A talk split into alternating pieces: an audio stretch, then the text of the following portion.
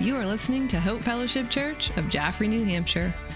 If you would like to check out more resources or to donate to this ministry, please visit hfcnh.org.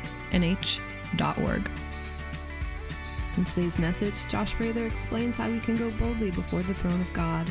We will also see how the old tabernacle and all the items within point to our need for a Savior. We're going to be in Hebrews chapter 9. We're going to continue on in our series that we've been in in Hebrews. And so we'll continue to work uh, through that. Um, Jordan, if you didn't get an opportunity to listen to last week's message, do go back and listen to that. It really helps set us up well as we dive now into uh, Hebrews 9. So, get into that in just a moment, but before we uh, get into it, uh, I, I want to, you know, I like to create some sort of interaction. You know, we've been, we, we, it's easy just to sit back and, uh, you know, not participate in any way. All right, so we're going to participate just a little bit. All right, so has anyone ever taken something that wasn't theirs? Anyone ever taken something that wasn't? So few of you, some of you are just not, not being very honest um, right now. So let me try this. Uh, let, let, let me try to get everyone involved here. Has, has anyone ever done something that made you feel guilty?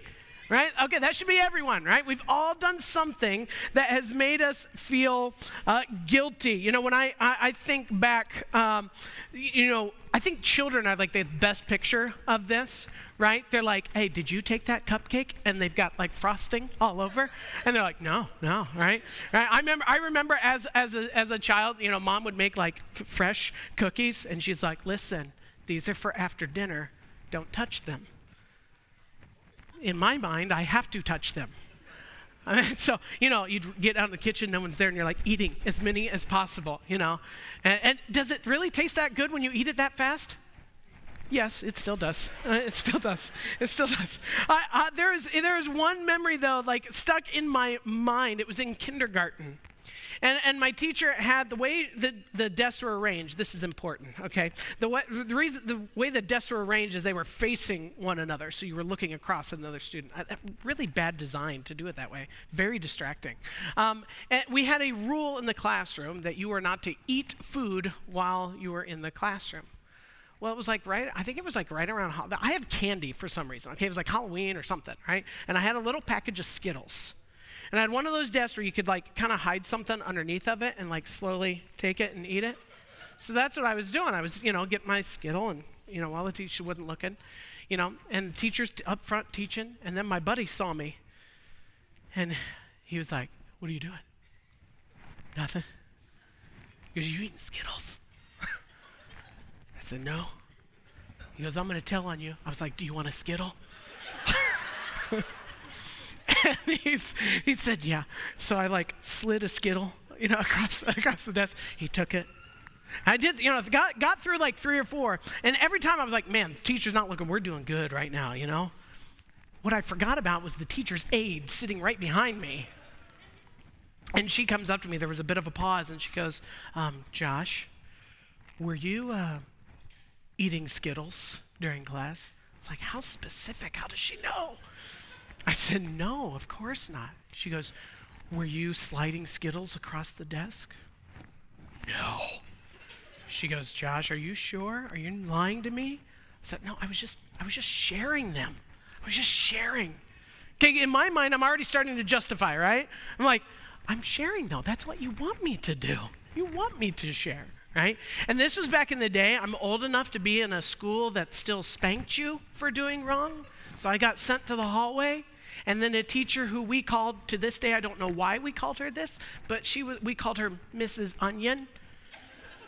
Because she was the teacher that would make you cry, because she was the teacher that gave you the spanking at school.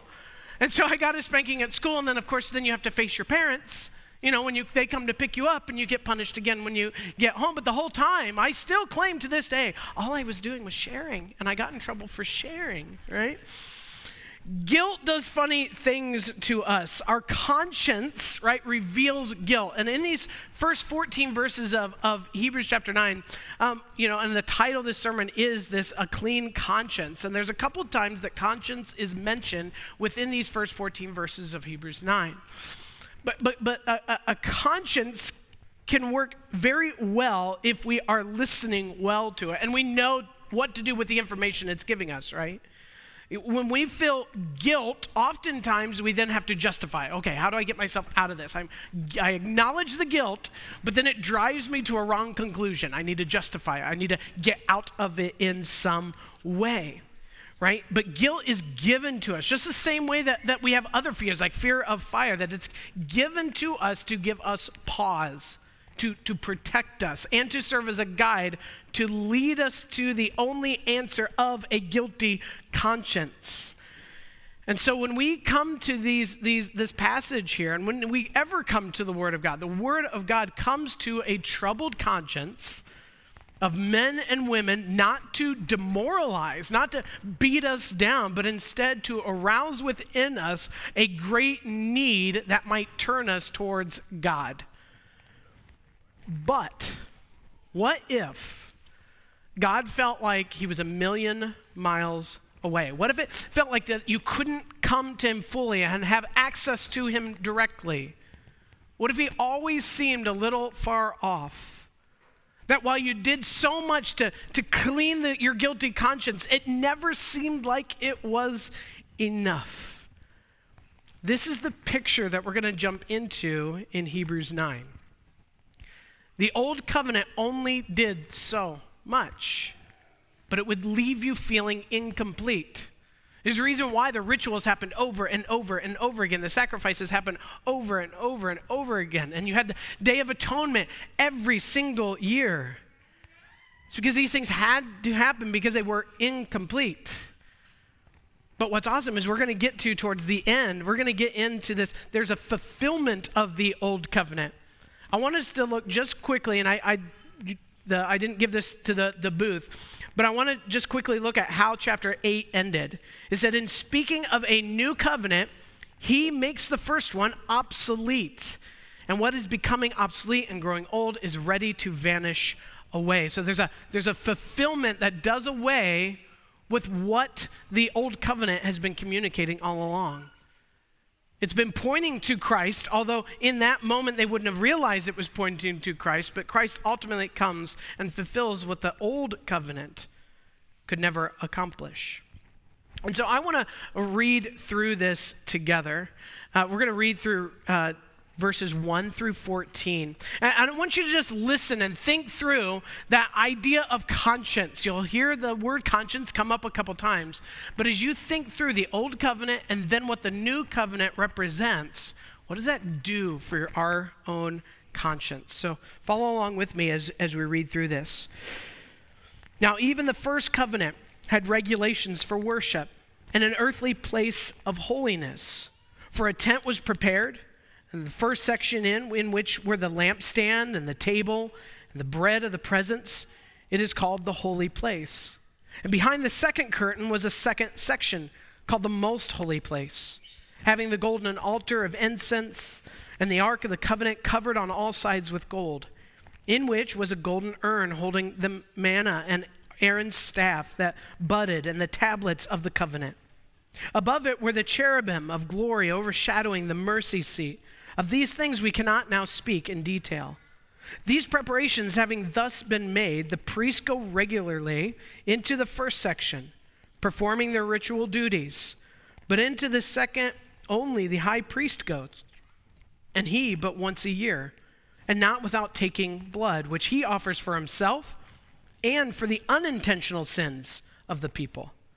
But this, the Holy Spirit indicates that the way into the holy places is not yet opened as long as the first section is still standing, which is symbolic for the present age. According to this arrangement, gifts and sacrifices are offered that cannot perfect the conscience of the worshiper, but deal only with food and drink and various washings, regulations for the body imposed until the time of Reformation. But when Christ appeared as a high priest of the good things that have come, when through the greater and more perfect tent, not made with hands, that is, not of this creation, he entered once for all into the holy places, not by means of the blood of goats and calves, but by means of his own blood, thus securing an eternal redemption. For if the blood of goats and bulls and the sprinkling of defiled persons with the ashes of a heifer sanctify for the purification of the flesh, how much more will the blood of Christ, who through the eternal Spirit offered himself without blemish to God, purify our conscience from dead works to serve the living God? So in, in chapter 8, the author recognizes listen, the old covenant no longer matters. And then we come here into 9 and he says, okay, but why does it not matter? What, what has occurred? He gets into more detail because you're dealing with a people that their entire heritage had been going through and practicing these rituals, which were part of this old covenant. And so the author begins by explaining the various regulations for the Old Testament worship. Because if God was going to meet with his people, he had to make provision to do so. Right? That's, so then we have the tabernacle, which is brought into reality. And we're going to have an image of that that'll be up before us as we kind of talk through this a little bit. This was that special place that God's holiness could exist on earth among his people. You got to remember this, it wasn't how it always was, right? Before, the, the Adam and Eve, right, are walking with God in the garden. And then sin enters in, and now there's this separation. So, since the fall, when sin entered the world and death through sin, God had been separated from his ultimate capstone creation, that is mankind. Man, made in God's image, could not enjoy the fellowship that once was there. And man's sin not only affected man's relationship with God, but also affected God's relationship with man. So the writer lays out for us this setting of the tabernacle, and he walks through these various pieces. Now, you'll notice when at the end of verse 5, he talks through all these items that are there, and he ends it, he goes, Of these things we cannot now speak in detail. He's basically saying, Hey, here's all these items that have some really key importance, but we're not going to spend much time talking about that. Unfortunately for us, we're going to spend some time talking about each of those items. Uh, and here's, here's why it's, it's easier for those that this was part of their heritage, this is part of their, their upbringing, this is something they understand very well. They understood what these elements were and how they played a part in their world. And so for us, it's not as easy for us to see those connections. Now, I promise there, there's a point to looking at all of these things, and it's important to see this. And I want us to continue to have that mindset with the tabernacle, with all the things that we're going we're going to see in this. What does that do for you? Imagine you're going through these rituals. Imagine you're seeing this on display as the nation of Israel was moving about, they would see this tabernacle put up in place and the walls all around it, and understanding what the priests had to do. And once a, a year, the, the Day of Atonement, and, and, and they're making their, their sure their sins were covered, right? The, what would it be like to see that and be a part of that every day of your life? So as we go through this, don't see it as just objects we're going to look a little bit at how they pointed to Christ. But the, the, the, the nation of Israel wouldn't have seen this as, oh, one day Jesus is going to come. We, we have the privilege to sit now and go, man, this is how these different elements were pointing to something far greater than what the nation of Israel was experiencing in that moment in their rituals of uh, the tabernacle. God placed this here for a reason, so it's good for us to look at. But they were shadows of things to come, Colossians 2. But the substance belongs to Christ. And so, as you look at the, the image that's there before you, you're going to notice this kind of outer area, right? The outer wall that was there. And in this outer area, that's where pretty much anybody could come in and you could make those sacrifices, the various sacrifices for different things that would occur. And there's a wide variety of sacrifices. We're not going to take the time to go into those. But what I do want us to see is and acknowledge that there was a there was a point at which any one of us, uh, to a degree, could enter. Now, if you were a foreigner, you were limited on how far you could go. Someone may have to go on your behalf. And there were other restrictions that were given as well on who could actually get into this outer area. But at that point, you had to be a priest then to do anything else. You couldn't offer sacrifices for yourself. You could enter into this, and you're relying on the priest to handle everything for you. You could definitely not enter into what we're going to talk about more into that temple area, that, that holy place, and then the, the Holy of Holies, which was even more restricted, right? Which was where the, the holiness of God was, was there. So then you had this temple. So we're going to look, we have the outer wall, and then you have the temple, which was divided into two sections the holy place and the Holy of Holies. Now, the priest could enter into that holy place, and there were different things in there, that first section. And in this holy place, there was a lampstand, a table, and the, and the table of the showbread. And there's, there's things that he lists here, the author lists out for us as we look here. And, and the lampstand was always lit had to always be lit. So the, the oil had to be continually added, the wicks had to be trimmed on a daily basis. There had to be care to make sure this thing stayed lit at all times, illuminating the room within. This, this lamp would fill the sanctuary at all times. There was not a time that this would go out while it was in place. And now we see, looking back and looking at Christ, that this light was this symbol of Christ, the true light. John 8, 8 12 speaks of this. Again, Jesus spoke to them, saying, I am the light of the world. Whoever follows me will not walk in darkness, but will have the light of life. So we understand Christ is the light of the world. And as this lamp was filled with oil continually, believers are filled with the Holy Spirit continually. The lamp pointed to Christ, but it wasn't Christ. But for them, there was this practice. Then we had the showbread, which was prepared every Sabbath uh, by, the, by the priests. And this was similar to the manna that fell in the wilderness during this time, right? The bread was displayed on a table made of a acacia wood and it was overlaid with gold. And the way it was displayed looked a lot like a meal prepared for the presence of God. So we think of this bread, it should cause our minds to quickly go to what Christ even shares about himself. John 6:32, Jesus said to them, "Truly, truly, I say to you, it was not Moses who gave you the bread from heaven, but my Father gives you the true bread from heaven." For the bread of God is he who comes down from heaven and gives life to the world.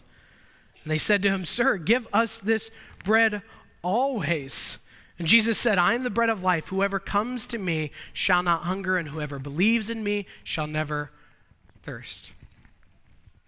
Then, this next piece mentioned uh, in Hebrews 9 is the altar of incense. I, I, I love the fact that we even got to sing a little bit about that. But if you've ever wondered, especially if you're kind of newer and you're like, what are they talking about? All this incense stuff. Like, what is that? A bunch of hippies, like doing a bunch of weird, you know, let me explain. Okay? Uh, this altar of incense, right? And this incense burned literally night and day, and it was representing the prayers of the priests before God because the prayers could only be offered to God through a mediator, and that was through, in the Old Testament, it was through the priest. The priest served in this way temporarily. But now, right, now, as we bring in our, our New Testament understanding of what Jesus has done, is that now our mediator is found in Jesus Christ. Ephesians 2:18 for through him we both have access in one spirit to the Father. There's no one else to have to do that for us. As the Old Testament priests kept the incense burning night and day, so Jesus offers the prayers of the saints night and day to the Father. Here's what's awesome about that. When we think about prayer, you know, prayer is an opportunity when we can recognize that we are not alone.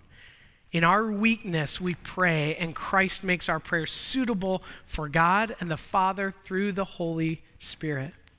So both Christ and the Holy Spirit intercede for us. The Spirit intercedes. Romans 8:26. Likewise, the Spirit helps us in our weakness. For we, don't, we do not know what to pray for as we ought, but the Spirit Himself intercedes for us with groanings too deep for words. And then obviously Christ intercedes for us. Uh, Romans 8:31. And then when shall these things be? If God is for us, who can be against us? He who did not spare his own son, but gave him up for us all. How will he not also with him graciously give us all things? Who shall bring any charge against God's elect? It is God who justifies. who is to condemn? Christ Jesus is the one who died. And more than that, who was raised, who is at the right hand of God, who indeed is interceding for us. The next item that is mentioned is the Ark of the Covenant. It's called this because it contains the tablets of the covenant uh, that were given by God to Moses. It also contains Aaron's uh, budding staff that's there, uh, which this occurs in Numbers 17. And all of this, right, points to uh, Christ as well. Just as the, the dead rod of Aaron's, budded, uh, Aaron's staff budded and it came to life, we have a, a great high priest who also came to life after he died. So all these elements, all these things, we can look at and go, man, look how they were they were looking towards Jesus and all that he was going to accomplish. What we see as we look at these things is that everything the people would have seen and some that only a few saw when we think of the, those things that were in the holy place and the holy of holies, these are only shadows of the actual substance, the very thing they were pointing to, which was Jesus Christ. So, as you would have seen this tabernacle, as you would have been coming to it to offer your sacrifices and all these things, these type of connections that we're talking about, they would have had no understanding of. They understood that they went through these rituals, they went through this practice because there was a holy God who had instructed them this is how you worship me and he was revealing his holiness in all of that. So that's all those items that are listed out in verses 1 through 5. I want to jump down to verses 6 through 10. It talks here about the, the workings of the, of the priests and the high priests and what that would have looked like. And so the writer brings all this to our attention, right? He, he, he takes all these things and all these elements and he goes, Listen, you, you understand these things and, and why they're in place. He goes, And then I want you to understand the activities that were going on. But this activity was limited. And it actually continued to reinforce the barriers that we see already in this. And so the, the writer brings all this to our attention to show us that the tabernacle pointed to a holy and glorious God whose presence had to be veiled from the people by this double curtain. So he talks about these different rooms and the separation that took place there. And the only exception to getting into that Holy of Holies w- w- was accomplished because of all the rituals that had to take place put on the, the high priest to enter into the Day of Atonement as this practice continued to unfold, it said that a high priest who was who would have literally kind of just been chosen as it got into later times, it became much more of a political choosing than a random draw. Uh, but you would be once in your lifetime that you would have the possibility of stepping in on the Day of Atonement. And you would begin this process of, of making sure that you and your heart were in the right place. And it wasn't by saying all these right prayers and, and you know, crying out to Jesus. No, it was, it was making sacrifices for yourself. It was making sacrifices for the people. This is where you have the yeah, deal with like the scapegoat and things like that, right? The blood is put on one and released to represent uh, the sins being taken away. And then you were presented as a high priest, hoping and trying to make sure you've done everything right up to that point. And you're going to draw back that curtain and walk into the Holy of Holies, knowing that if you have messed up somewhere along the way in that process, that you're going to drop dead the moment you enter into that room. Talk about pressure to go before God. And not even the very presence of God, just the holiness of God. It wasn't the full presence of God. And you can imagine being on the people on the outside. You have this God who you're supposed to worship. If you don't worship him the right way, you've seen judgment happen. You've been told the stories of how judgment would happen. And you're on the outside of this wall as that high priest enters in, and you're just waiting. Will our sins be taken care of this year? Will it work? Or will they literally be dragging a body out because we have failed in the process? All that the people would have seen and experienced was this a God who had limited access and barriers all around him. Like, it is so hard for us, especially if you've been around the church long. We have such easy access to God. We don't even think in these terms that it's a scary, dangerous thing to enter into His presence. And, and, yet, in Hebrews 4, where we've already gone, it says we can go boldly into the throne room of God. There's something that's happened here. Because this cries out barriers, limited access. Only those who have been chosen and are special enough can handle these things. I can't do anything on my own. There's nothing I can do. The covered temple, with all its walls and veils, represented to them a God who was distant. And for the common person, there was no real access to God. The tabernacle would have brought fear even as the greatest event, the Day of Atonement, which we just talked about, was held. The fear for the high priest who entered into the Holy of Holies. The fear for the people as they waited did we get everything right? The guilt of sin, then, and this is why we started with thinking about our conscience and the guilt that we have. Uh, verse 7 here. You're doing all this, all the rituals, all the duties, all the barriers, all these things, the high priest. But into the second, only the high priest goes, and only once a year. Not without taking blood, he offers for himself and for the, and for the unintentional sins of the people. Do we, do we catch that? Not without taking blood, which he offers for himself, and for the unintentional sins of the people. The guilt of sin was never fully removed as all the tabernacle rituals, accounted for sins, they were only accounting for the unintentional sins. I want to help us see this in just a little bit of a, a better way. David has a, a psalm, Psalm 51, where he shares. He's at this moment, Nathan the prophet has confronted him about this sin with Bathsheba. And he, he admits his wrongdoing and he, and he cries out to the Lord. And we have recorded for us what he is, he is saying to the Lord. And I want you to just follow along with me. With this in light, all the barriers, all the restrictions, all the, the limited cleansing that's offered through the tabernacle, David's experienced that. He knows that w- world very well. And here's what he says to God when he's acknowledging his own sin that he, he chose to do. These weren't unintentional sins. He was very intentional about these sins. And here's what he says He says, Have mercy on me, O God. According to your steadfast love, according to your abundant mercy, blot out my transgressions. Wash me thoroughly from iniquity and cleanse me from my sin. For I know my transgressions, and my sin is ever before me. Against you, and you only have I sinned and done what is evil in your sight, so that you may be justified in your words and blameless in your judgment. Behold, I was brought forth in iniquity, and in sin did my mother conceive me. Behold, you delight in truth in the inward being, and you teach me wisdom in the secret heart. Purge me with hyssop, and I shall be clean. Wash me, and I shall be whiter than snow. Let me hear joy and gladness. Let the bones that you have broken rejoice. Hide your face from my sins, and blot out all my iniquities. Create in me a clean heart, O God, and renew a right spirit within me.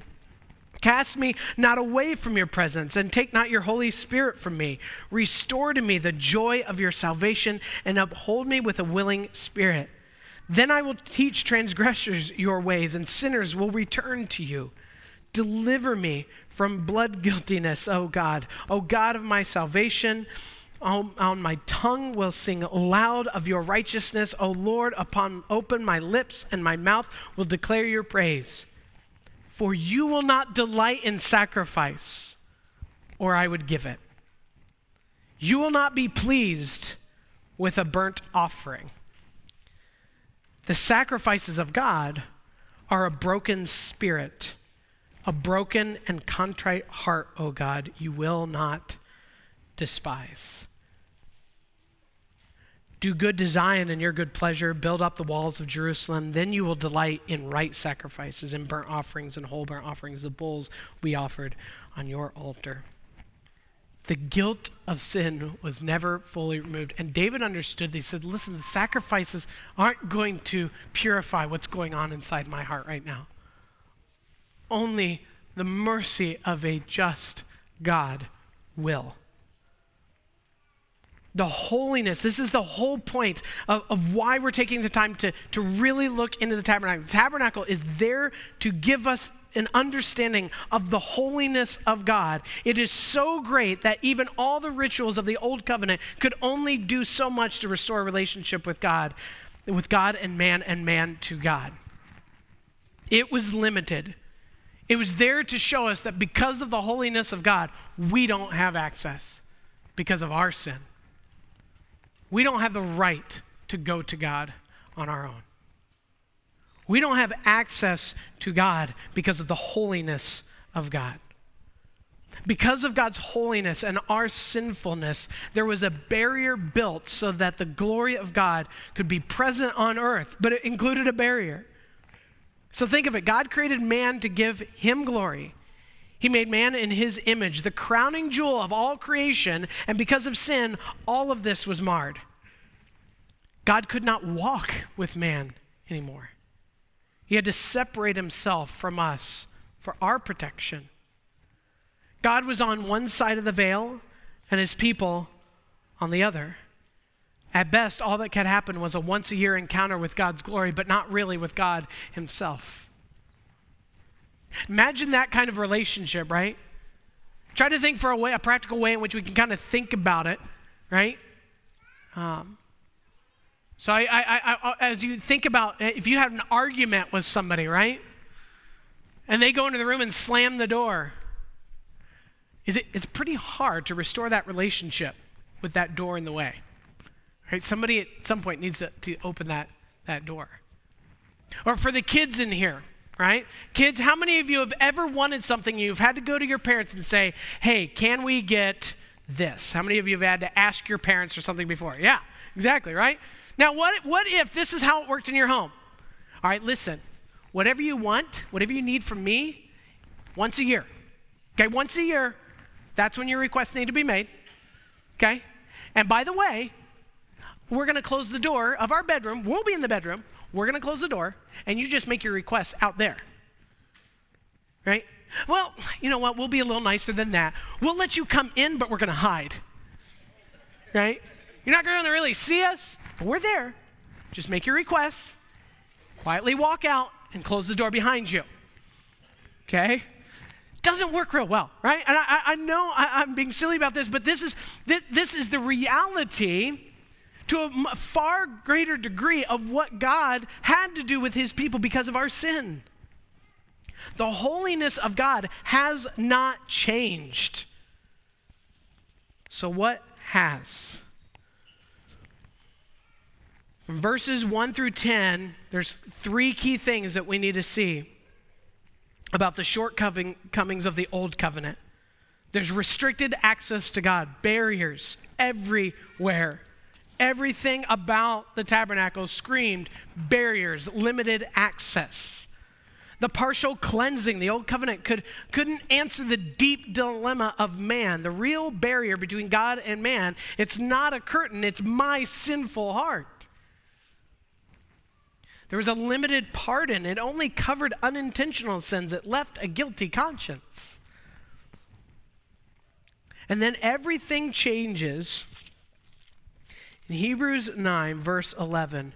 But when Christ appeared, Jesus came into the picture as the holy, eternal, sinless God man he entered into the holiest of holies. And look at what is said there that he's come then, then through the greater, more perfect tent, not made with hands, that is not of this creation. It's not this time. He's not entering into the, the tabernacle's holy of holies. He's entering the throne room of heaven before God not by sacrifices of any animals, but by his own life sacrifice and resurrection, to come into the holiest of holies and now offers all those who take their sin and all their own efforts in trying to be good and saying to Jesus, Only you can rescue me from the guilt, from the shame, and from the punishment that my sin has caused me. Jesus offers an internal and eternal cleansing that unites us with God now and will one day be fully realized when He comes to once again restore order and establish His eternal kingdom. The death and resurrection of Jesus opens the way for us to have a clean conscience and a renewed relationship with God. Let me put it even more simply. The two lessons for us to take away today from these 14 verses God is holy. That's the reason for all the barriers in the old covenant and the tabernacle. We lack access to God because of our sin. He is a holy God. His holiness has not changed. We need to be careful as we think about the name of Jesus and what it represents, and be careful as we think of who God is. I remember in high school, I had this somebody who I went to school with. I went to a public public school, but it was in a pretty conservative area, and so you know, uh, religion was just kind of part of even high school life. You know, it wasn't unusual uh, to have that as part of you know conversation and stuff. But I had this uh, buddy of mine. He had this truck, and on uh, the passenger side was this you know decal he had put on there that said "Jesus is my homeboy." You know, I laughed at it then, and then I became to, I came to realize, you know, that's probably not the best decision that could have been made, right? And, and here's why, right? We, and we do things similar to this all the time. We downplay the holiness of God.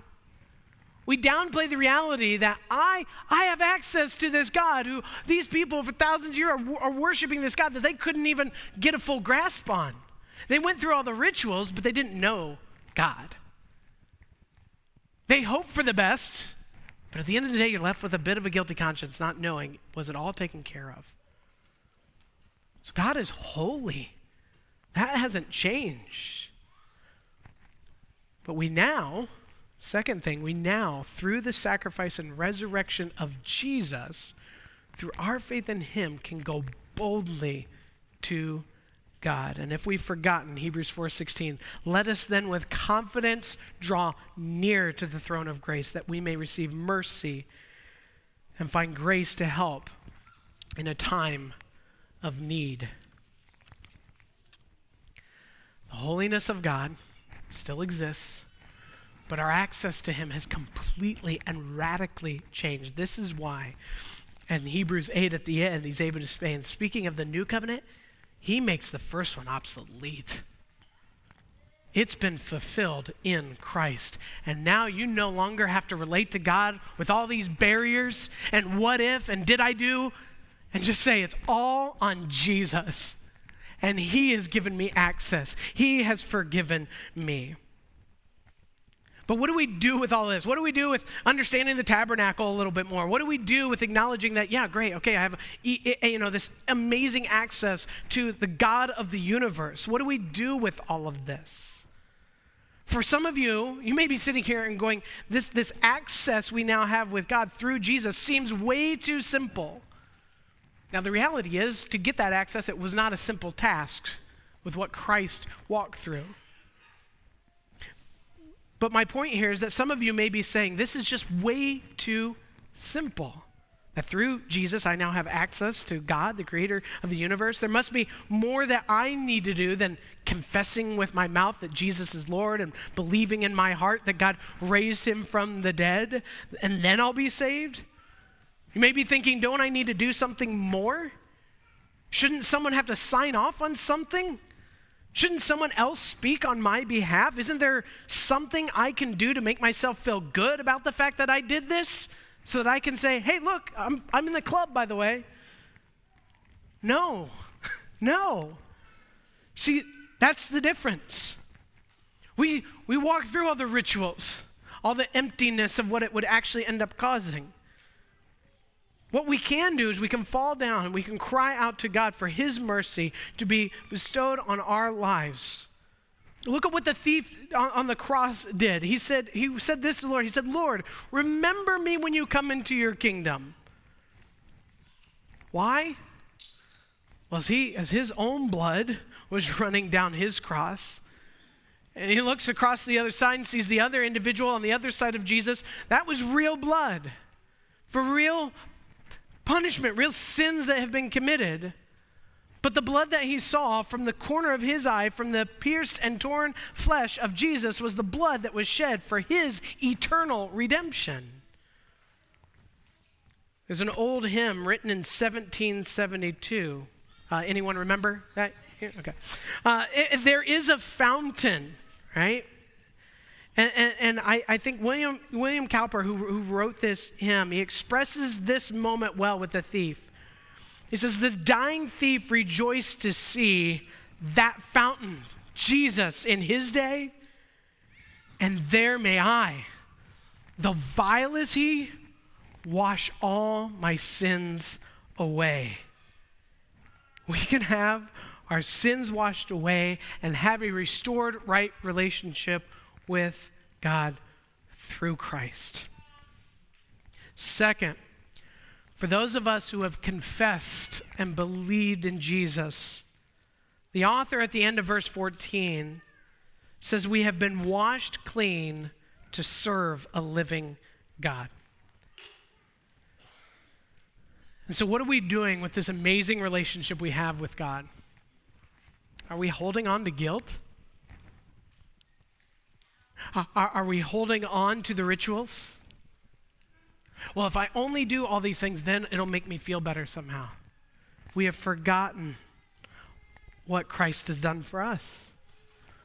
Are we allowing the Lord to guide our steps in loving our spouse, in caring well for our children? Do we allow this access and relationship we have with God to impact the way we do our work throughout the week? Are we allowing Him to shape and mold us into the person He created us to be? He's eliminated the barriers. Are we taking advantage of all that He is?